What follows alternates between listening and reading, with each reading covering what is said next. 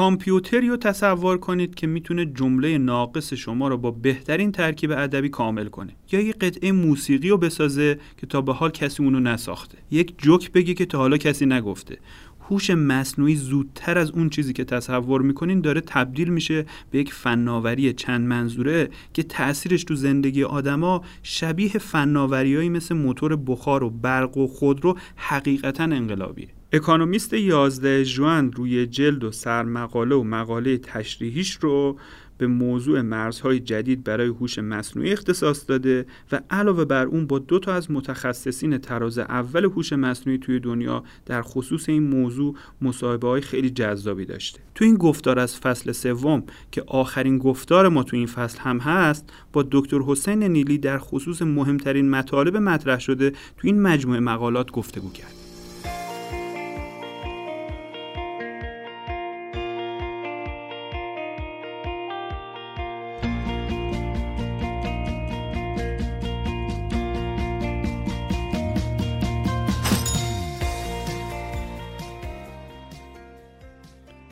دوستان و همراهان خوب فارکست سلام. فصل سوم فارکست هفتگی هم رو به پایانه و ما برای شروع پرقدرت فصل جدید مثل همیشه نیاز به حمایت های شما داریم. برای همینم یک نظرسنجی رو تدارک دیدیم تا هرچه بیشتر با سلایق و نیازهای مخاطبینمون آشنا بشیم و بتونیم محتوای مناسب تری رو برای شما تولید کنیم. جواب دادن به این نظرسنجی از شما کمتر از دو دقیقه وقت خواهد برد. اما کمک بسیار بزرگی برای ماست. برای همین ازتون خواهش می‌کنیم که برای جواب دادن به این پرسش ها به لینک نظرسنجی که در توضیحات اپیزود قرار داده شده مراجعه کنید. از صمیم قلب امیدواریم در فصل جدیدم بتونیم شما رو در کنار خودمون داشته باشیم. حسین جان سلام. خیلی خوشحالم که دوباره در خدمت هستیم. سلام سلامت باشین. خدمت از بنده است. منم خوشحالم که در خدمتتون هستم. تصویر رو جلد این شماره از اکونومیست انگار به هوش مصنوعی اختصاص داره و عنوانش هم هست مرزی جدید برای هوش مصنوعی. داخل مجله هم این شماره مفصل به این موضوع پرداخته هم تو سرمقاله یا به اصطلاح همون لیدر و هم به صورت مشروح اون بحث briefing که فکر کنم یه چهار صفحه هم هست به طور کامل. چه مرز جدیدی در نوردیده شده که اکونومیست این موضوع اینقدر برجسته کرده؟ اونم توی شرایط دنیا که موضوع برای رو جلد آوردن تا دلت بخواد هست. دقیقا. آره اکونومیست برای این انگار که شماره آخر این فصل ما توی فارکست با بخش فناوری چی میگم حسن همزمانی شده خوراک خیلی خوبی فراهم کرده. به خصوص که این رو بدونیم که در واقع این مقاله این موضوعی که در واقع اینجا مطرح شده اینجوری نیست که بگیم مثلا می‌تونه هفته نمی‌تونست هفته قبل اینو بهش بپردازه یا هفته مثلا بعد بهش بپردازه. حالا اگه نگیم ماه قبل یا ماه بعد. چون این مرز جدیده که بهش اشاره می‌کنه که حالا صحبت می‌کنیم. بحث اصطلاحا مدل های بنیادی یا foundation models هست توی هوش مصنوعی. پدیده به اصطلاح دیروز و امروز نیست. پدیده جدیدی هست ولی پدیده دیروز و امروز از دنیای فناوری یا هوش مصنوعی نیستش. منتها یه پیشرفت سریع تو قابلیت های این مدل تو همین ماهای اخیر اتفاق افتاده که به نظر میاد اکانومیست رو رسونده به این جنبندی که شاید هوش مصنوعی زودتر از اونی که فکر می‌کردیم داره می‌رسه به یه نقطه ای که بشه یه فناوری اصطلاحا عام منظوره چند منظوره جنرال پرپس از چه جنسی؟ از همون جنسی که محصولات و من دارم ارجاع میدم به اکانومیست که اینو عرض می‌کنم. از همون جنسی که محصولات تحول آفرین انقلاب صنعتی چند منظوره شدن عام منظوره شدن. محصولاتی مثل موتور بخار مثل دستگاه چاپ مثل ماشینا و موتورهای الکتریکی که خب یه یه چیزه یه موجودیته ولی داره تو انواع اقسام کاربری ها استفاده می شده و میشه دیگه. حالا شما تو پزشکی از اینایی که گفتیم استفاده میشه تو حمل و نقل استفاده میشه. کاربردهای دفاعی سرگرمی و حالا انواع و اقسام چیزا. با این تفاوت مهم که خب می‌دونیم دیگه اون محصولاتش کدوم از خودشون خلاقیت که نداشتن. اصلا اساسا این موضوع مطرح نبود اون زمان. منتها الان این مدل های بنیادی هوش مصنوعی که حالا در موردش صحبت خواهیم کرد بیشتر می‌تونم برای شما مثلا جوک هم تعریف بکنم. ممکنه جوک چیزی نباشه شما خیلی بهش بخندی ولی خب ساختار جوکو داره به هر صورت. ما تا همینجا هم بدون اینکه چندان اسمی از مدل های بنیادی باشه قابلیت های جالب توجهی از هوش مصنوعی در واقع کم ندیدیم که اتفاقا خیلی هم کاربردی تو صنایع مختلف. این مدل های بنیادی چی به این وضعیت اضافه کردن؟ اصلا قرار اتفاقات جدیدی تو آینده اتفاق بیفته یا اتفاقاتی رقم خورده و اکانومیست داره اونا رو توضیح میده؟ احتمالا حتی مخاطب فنی در واقع فارکست هم خیلی بیشتر از اینکه اسمی از مدل های بنیادی با این عنوان از هوش مصنوعی شنیده باشه به عنوانهای دیگری آشناتر باشن شاید تو این حوزه. مثلا transformer ها طبیعتا تو context یادگیری ماشین داریم اشاره می‌کنیم دیگه. یه عنوان الان جا افتاده هست تو این حوزه یا مدل زبانی BERT گوگل یا مدل GPT 3 مثلا نسل سوم مدل GPT که مدل زبانی هستن. اینا شاید برای مخاطب حتی مخاطبی که تو این فیلد در تو این زمینه در واقع درگیر باشه اسامی آشناتری هستن. خب اینایی که اشاره کردیم همشون یه نمودهایی از مدل بنیادی هوش مصنوعی هستن که اتفاق افتادن. حالا شما اشاره کردین که این مربوط به این میشه که آینده است؟ نه این یه چیزی هستش که اتفاق افتاده. منتها خب هم خود این مدلایی که اشاره کردیم و مثال زدیم دارن پیشرفت می‌کنن. هم یه نسخه های دیگه ای از مدل مشابه داره مرتبا به اصطلاح بازار میاد. حالا اگه بتونیم از کلمه بازار استفاده کنیم چون خب خیلی از اینا open source هستن در واقع قابلیت دسترسی عموم دارن. این مدل های بنیادی این foundation models که توی هوش مصنوعی استفاده میشه و اکونومیست هم روش تمرکز کرده عنوانش اسمیه که تو دانشگاه استنفورد به نظر میاد برگرفته شده. البته شرکت های بزرگی مثلا مثل آی بی هم به نظر میاد دارن این اسم رو تبدیلش می‌کنن به یه اسم متداولی و الان هم که می‌بینیم خب اکانومیست هم با این عنوان مطلب رو معرفی کرده. در واقع این مدل های بنیادی نماینده یه پارادایم جدیدی هستن توی هوش مصنوعی که شما مدلتون مدل یادگیری ماشینتون با انبوهی از داده گسترده و متنوع از پیش تاکید روی از پیش آموزش می‌بینه و یه قابلیت خیلی خیلی بالایی داره برای اینکه تطبیق پیدا بکنه بر انواع اقسام کاربردها و در نتیجه انعطاف پذیری خیلی بالایی داره. می‌دونم که داریم یه سری کلمات کیفی استفاده می‌کنیم برای توصیف یک چیزی توی حوزه فناوری ولی این این جوری که هستش که میشه شاید این مدل رو این مدل های بنیادی رو پدیدهشون رو یا مفهومشون رو تعریف کرد. در واقع خیلی از اون چیزهایی که به عنوان خلاقیت میشنویم از مدل های هوش مصنوعی و داریم می‌بینیم این روزا خیلیش حاصل همین در واقع مدل های بنیادی هستش. مثلا شاید شنیده باشن مخاطبای ما که عامل هوشمند یعنی منظورم هوش مصنوعی تونسته شعر بگه با وزن و قافیه و همه چی. تو زبانهای مختلف.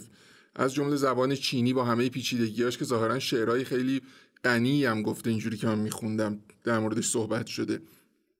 یا مثلا همین ایکانومیست جالبه که بدونیم این در واقع تصویر روی جلدش اومده عنوان مقاله رو و احتمالا اون سوتیترش رو به اصطلاح داده به یه مدل هوش مصنوعی و در واقع ازش خواسته که یه تصویر متناسب با موضوع تولید بکنه که شده همین عکسی که الان اومده روی جلد. یعنی این در واقع عکسی که توسط یکی از همین مدل های بنیادی تولید شده. البته می‌دونید دیگه اکانومیست نسخه هایی برای مناطق مختلف جهان داره. جالب خودش هم میگه میگه برای اینکه استرس یک سری از نسخه های اکانومیست در واقع ویراستاراش کمتر بشه بعضیاش ما اینو نذاشتیم. چون گفتم حالا یه دفعه هوش مصنوعی می‌خواد حالا یه تصویری تولید بکنه بالاخره چیز ایجاد می‌کنه استراب ایجاد می‌کنه که چی می‌خواد باشه. ولی خب یه همچین چیزی کاملا برخواسته از هوش مصنوعی یا تصاویری که حتی مثلا بر مبنای از, از اون مدل می‌خوان که بر مبنای مثلا سبک سالوادور دالی که یه نقاش معروفی هست رامبراند که یه نقاش معروفی هست با اون سبک تولید کنه. من یادم توی کتابی جدیدی هست رقابت در اصر هوش مصنوعی می‌دیدم که می‌گفت توی یک از این به اصطلاح حراجه اگه درست یادم باشه برای اینکه تست کنن مخاطبه اومدن یه تابلویی رو نشون دادن گفتن که این اثر رامبرانده و خب مخاطبا مخاطبای به اصطلاح چی میگم متخصص تو اون زمینه بودن. اکثرا مثل که گفتن عجب کار جالبی ما اینو ندیده بودیم. خب این تولید شده توسط هوش مصنوعی بوده. انقدر خوب در اومده بوده تولید شده بوده که حتی مخاطب متخصص در هنر رو هم به اشتباه انداخته. حسین جان ما با یادگیری ماشین از اول به این صورت آشنا بودیم که داده ها با یه حجم بالایی بهش داده میشه یا به اصطلاح با داده ها در واقع آموزش داده میشه. بعد که اون پارامترهای مدل یا همون وزناش تنظیم شدن می‌تونه وقتی با داده جدید مواجه شد خروجی ها رو پیش بینی کنه. مثلا انواعی از سوالاتی که یه نفر می‌تونه با چت باتی مثل سری مطرح کنه رو می‌بینه یاد می‌گیره و بعد بر مبنای این یادگیری وقتی سوال جدیدی رو شنیدم می‌تونه جواب بده. این یادگیری ماشینیه که به نظر من جذابه ولی مدتی که وجود داره هست. این مدل چه تحولی و رقم زدن؟ چی تو این مدل هست که فرق داره با اینی که الان در واقع رایجه و وجود داره. بله خب شما به درستی اشاره کردیم اون داده ای که در واقع سوخت این الگوریتم های یادگیری ماشین هست. استفاده میشه برای اینکه اونها رو آموزش بده برای اینکه بتونه کارکرد خودش رو داشته باشه. حالا فرض کنید مثلا ما می‌خوایم برای یه حوزه به خصوصی مثلا حوزه سلامت یه دستیار دیجیتال هوشمند داشته باشیم. یک شرکتی که یا سازمانی که کارکردش تو این حوزه است می‌خواد یه دستیار دیجیتال هوشمند طراحی بکنه. که سوالایی که کاربر می‌پرسه در تو این حوزه رو که قاعدتا خیلی هم می‌تونن متنوع باشن بتونه اینا رو جواب بده. طبیعتا چیزی که به عنوان سوخت نیاز خواهد بود برای اینکه به کمک یادگیری ماشین این کار انجام بشه یه داده هستش که یه حجم کافی داشته باشه یه تنوع کافی رو پوشش بده از سوالات پزشکی و پاسخهاش که اینو در واقع بده به سیستم که اون سیستم اینا رو یاد بگیره و همون ترتیبی که خودتون به درستی اشاره کردید حالا این داده ای که لازم هست یه وقتایی فراهم کردنش در واقع اونقدر راحت نیست. یه وقتایی شما می‌تونید فراهمش بکنین کیفیت مناسبی نداره. کلی توش قسمت های به اصطلاح میسینگ دیتا بخش های مفقود وجود داره که با پیش پردازش و کارهای مختلف باید بشه اونو اصلاح کرد. یه وقتایی هم هستش که شما داده رو فراهم کردین و حالا مشکل پیش پردازشش هم که مشکل اساسی هست خیلی از وقتا مرتفع کردین مونتا برای اینکه بخواین این داده رو در واقع تغذیه بکنیم به اون الگوریتم یادگیری ماشینتون توان پردازشی خیلی زیادی احتیاج دارید که در دسترس همه سازمان ها نیست. بعد هزینه در واقع این آموزش دادن به کنار زمانی هم که صرف میشه زمانی می‌تونه قابل توجهی باشه که برای خیلی از کسب و کارها خب این زمان زمان قابل قبولی نیست. حالا فرض کنیم خب یه سازمانی وجود داره که دسترسی داره به بودجه خیلی خیلی خوب به داده به میزان گسترده و متنوع. یه جایی مثل گوگل. می‌دونیم دیگه نیازی به توضیح نیست که گوگل چه اندازه با چه درجه ای از در واقع جزئیات دسترسی به داده داره در حوزه های مختلف. خب این میاد یه مدل بزرگ یادگیری ماشین رو می‌گیره. این داده رو بهش تغذیه می‌کنه. داده ای که می‌تونه توی در واقع داده عمومی باشه به اصطلاح. یعنی توی حوزه های مختلف. ببین مثلا یه کسی که یه سوال می‌خواد بپرسه می‌خواد ببینه یه مثلا احیانا خدای نکرده یه نفر بیماری رو داره یا نه یه بخشی از سوالی که داره این پرسه اطلاعات پزشکیه. ولی یه بخشش اینه که اون سیستم باید بفهمه که این سوال معنیش چیه. با این شیوهی که من به صورت محاوره‌ای دارم بیان می‌کنم. اینا رو گوگل می‌تونه به اصطلاح مدیریت بکنه دیگه. صرف نظر از بخش خاص پزشکیش. چون توی قابلیت خیلی گسترده می‌تونه داشته باشه تو پردازش زبان طبیعی. در نتیجه اینا میان جاهایی مثل گوگل جاهایی مثل متا و شرکت هایی که به داده عظیم دسترسی دارن میان و اومدن در واقع این مدل ها رو از پیش آموزش دادن و آمادش کردن برای اینکه حالا شما اگه توی مورد خاص سلامت می‌خواید یه دستیار دیجیتال هوشمند داشته باشید انگار که مبنای کار زیربنای آماده است شما باید به اصطلاح تنظیماتش رو تغییر بدید. باید یه فاین تیونینگی انجام بدید و بهره بگیرید از اون درجه آموزش دیدنی که انگار که گوگل مثلا براتون انجام داده از قبل. یعنی کلی شما کارتون جلو میفته از نظر زمان از نظر هزینه و همه چی. طبیعتا حالا این شرکت ها به اصطلاح برای مثلا رضای خدا که این کار انجام نمیدن. به هر حال خودشون هم یه تسلطی پیدا می‌کنن باز به کلی داده بیشتر و غیره. ولی ایده این در واقع مدل های بنیادی که اینجا مطرح میشه و این قابلیت هایی که فراهم شده اینه که انگار همین ما یه قابلیت عمومی رو توسط این مدل ها در اختیارمون هست و حالا می‌تونیم اینو استفاده کنیم برای انواع و اقسام منظورها.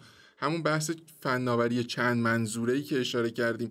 از جنس چیزی که تو زمان انقلاب صنعتی بود که شما یه موتور الکتریکی دارید می‌تونید در دستگاه پزشکی استفاده کنید می‌تونید در دستگاه نظامی استفاده کنید و غیره.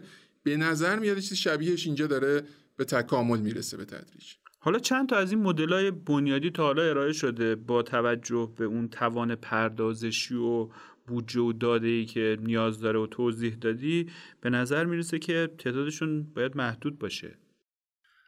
کلا بله. یعنی خب یه مسئله ای که اصلا هست اینه که جاهای محدودی هستند که می‌تونن دسترسی به این حجم داده به این تنوع داده به این بودجه و توان پردازشی و غیره داشته باشن که اصلا بتونن همچین کاری رو بکنن. که همین خودش چالش ایجاد می‌کنه که انگار در کنترل چند تا جای محدوده. این خودش بحث در جریانی هستش. تا همین تازگی هم تعدادشون واقعا انگشت شمار بود. خیلی خیلی محدود بود. همین GPT 3 بود که شرکت OpenAI که ایلان ماسک هم جزء در واقع مالکینش هست. توسعه داده که مدل زبانی هستش که مثلا شما یه بخشی از مثلا یک رمان مثلا جین آستین رو بهش میدین بعد ازش می‌خواین که بقیه‌شو خودش ادامه بده. و توی اکونومیست مثالش هست. توی نسخه آنلاین اگر مشاهده بکنن مخاطبین اگر علاقه داشته باشن می‌بینید منطقیه یعنی ظاهر قضیه ظاهر مرتبیه. یا مثلا اومده یه بخشی از رمان 100 سال تنهایی مارکز رو داده یه تیکش رو داده این ادامه داده. اینا مدل های زبانی که خب کارهای جالب توجهی می‌کنن. طبیعتا این بخش به اصطلاح فان قضیه اینایی که اینجا گفته میشه دنبال این که نیستیم. ما دنبال این که بتونیم اینو توی موارد مختلفی استفاده بکنیم مثلا برای خلاصه سازی متون و غیره کاربردایی که تو کسب و کاران به درد می‌خورن. الان مونتا داره با یه سرعت زیادی به این مدل بنیادی داره هی اضافه میشه. تو همین اخیر اخیر. و فکر می‌کنم اینم شده که اکانومیست یه دفعه اینو برجستش کرده این موضوع.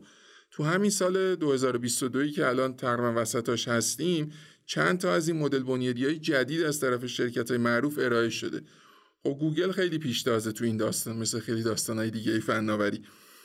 یه مدل زبانی از پیش آموزش دیده بنیادی از سبکی که اشاره کردیم به نام پالم رو ارائه داد دو ماه پیش ماه در واقع اپریل که از اون جی پی تی 3 که خیلی معروفه و شرکت اوپن ای داده بود بر خیلی از شاخصا بهتر داره عمل می‌کنه و متن تولید می‌کنه دیگه.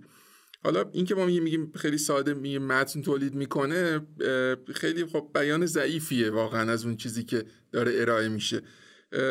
فکر کنید مثلا یه تصویر رو ببینه بر مبنای اطلاعاتی که باش آموزش دیده بتونه براتون تشریح بکنه به زبان ساده که اون تصویر داخلش چی هست توضیح بده اون تصویر رو. به نظر میاد اکانومیست هم حالا جالبه برای منم به عنوان مجله که خب محور کارش فناوری نیست خیلی علاقمند شده به این داستان. هی اینا رو اومده امتحان کرده و نشون داده اونجا. مثلا اومده روی جلد یکی از شماره قبلی شو که یه رولر کوستری بود که از این چیزا میومد از اونا رو داده بعد گفته اینو مثلا توضیحشو بگو داره بعد توضیح میده دیگه مثلا اینجوریه و اونجوریه.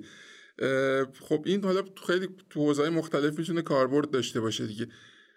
فکر نمی کنم علاقه مندی وجود داشته باشه که یه خورده آدم بخواد فنی تر بگه. ولی فقط برای اینکه یه اشاره کرده باشیم می‌خوام بگم که این روشی هم که اینا با داده آموزش می‌بینن الگوریتما روش هم راهکار نوینیه.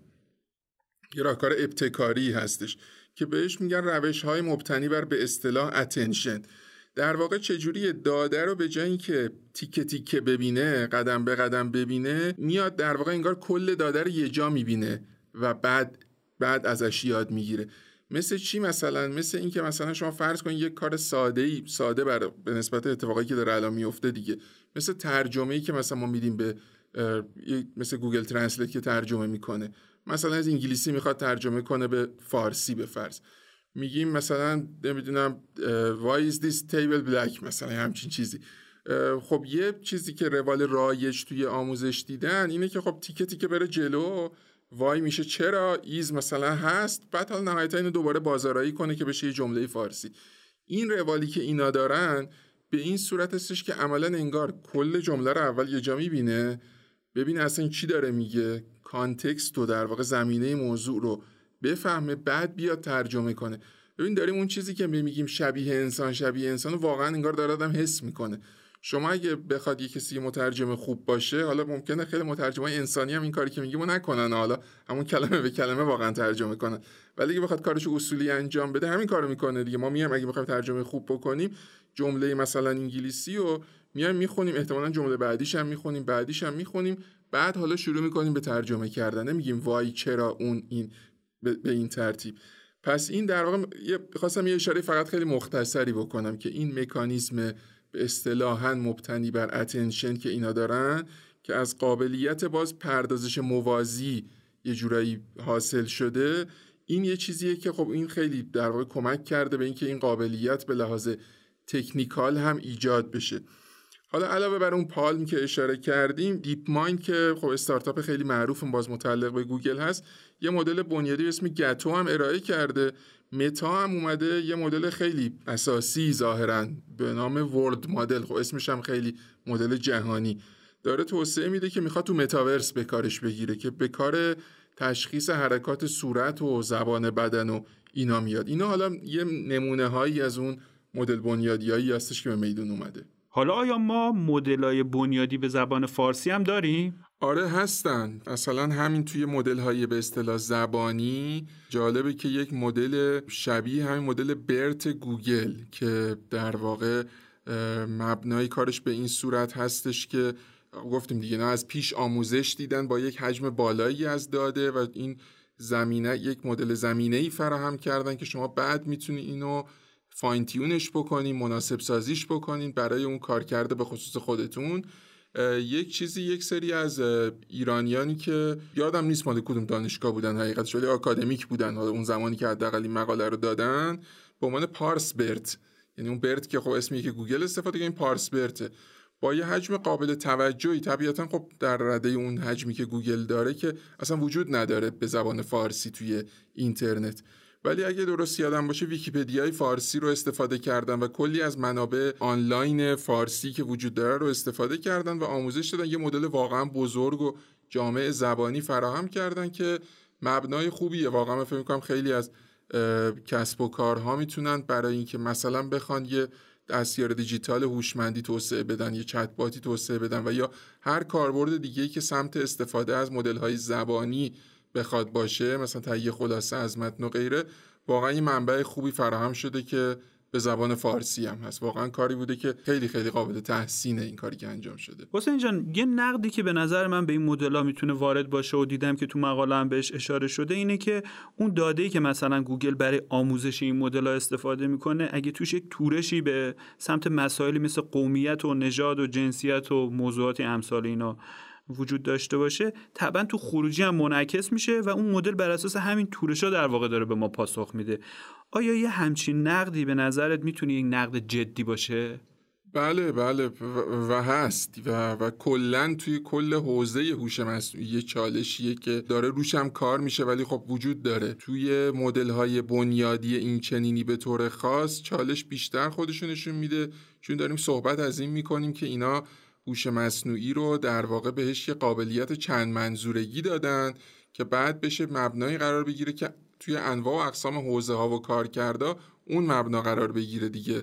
پس هر مثلا بایاسی بخواد توی اون داده اولیه‌ای که آموزش داده اون الگوریتم یادگیری ماشین وجود داشته باشه به قول شما احتمال خوبی داره که منعکس بشه توی نتیجه. حالا میگیم احتمال خوب نمیگیم قطعی به خاطر اینکه خب چون شما میان باز اینو به اصطلاح فاین تیونش می‌کنید مناسب سازیش می‌کنید شاید بتونه یه بخشی از اونو جبران کنه ولی اصل داده اون بوده دیگه.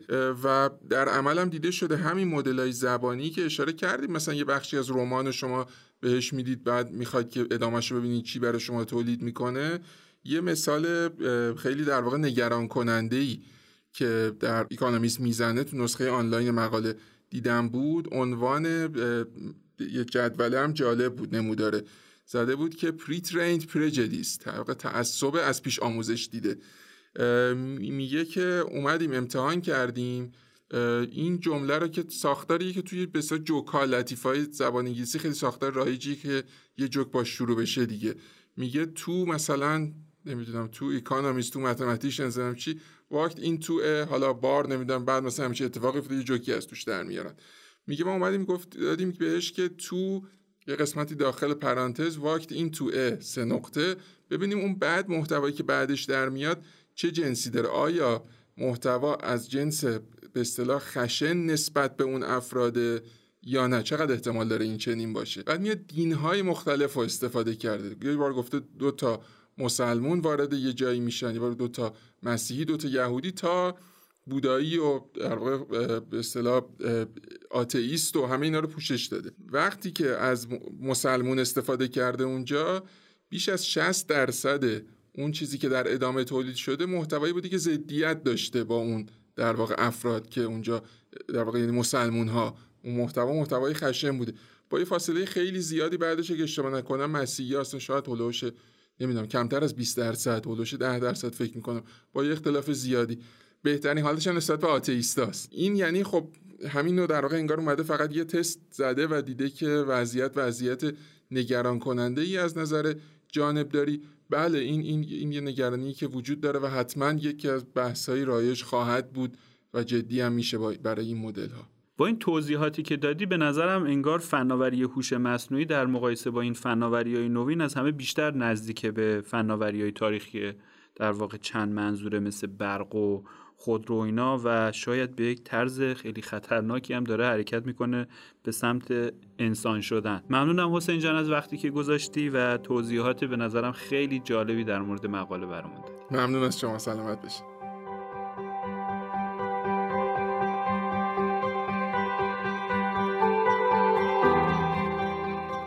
فصل سوم فارکست با این گفتار به پایان رسید. ممنونم که تو این فصل همراه ما بودید و خیلی مشتاقم که تو فصل جدیدم ما رو بشنوید. فارکست به همت و حمایت شرکت رهنما و در استودیوی دانشگو تولید شده و تشکر می‌کنم از کارشناسا و اساتید خوبمون که تو این راه همراهمون بودن. خانوما امینه محمودزاده، فاطمه محجوریان، سارا بانکی، ماندانا حسنزاد و عطیه وحیدمنش و آقایان فرهاد نیلی، فرشاد فاطمی، حامد قدوسی، حسین نیلی، مهدی حق با علی، مجید عینیان، مهران بهنیا، محمد حسین امادی، حسین جوشقانی، محمد وسال، شانت باغران و شاهین جعفری. همچنین از عوامل فنی تولید فصل سوم علی نقیبی کارگردان صوتی، اسماعیل نوایی و سیاوش مهراین برای تدوین و میکس و علی دهقان‌پیر مسئول مارکتینگ بسیار سپاسگزارم. من محمد امین نادریان سردبیر و مجری این فصل از فارکست هفتگی روزهای خوب و خوشی رو براتون آرزومندم.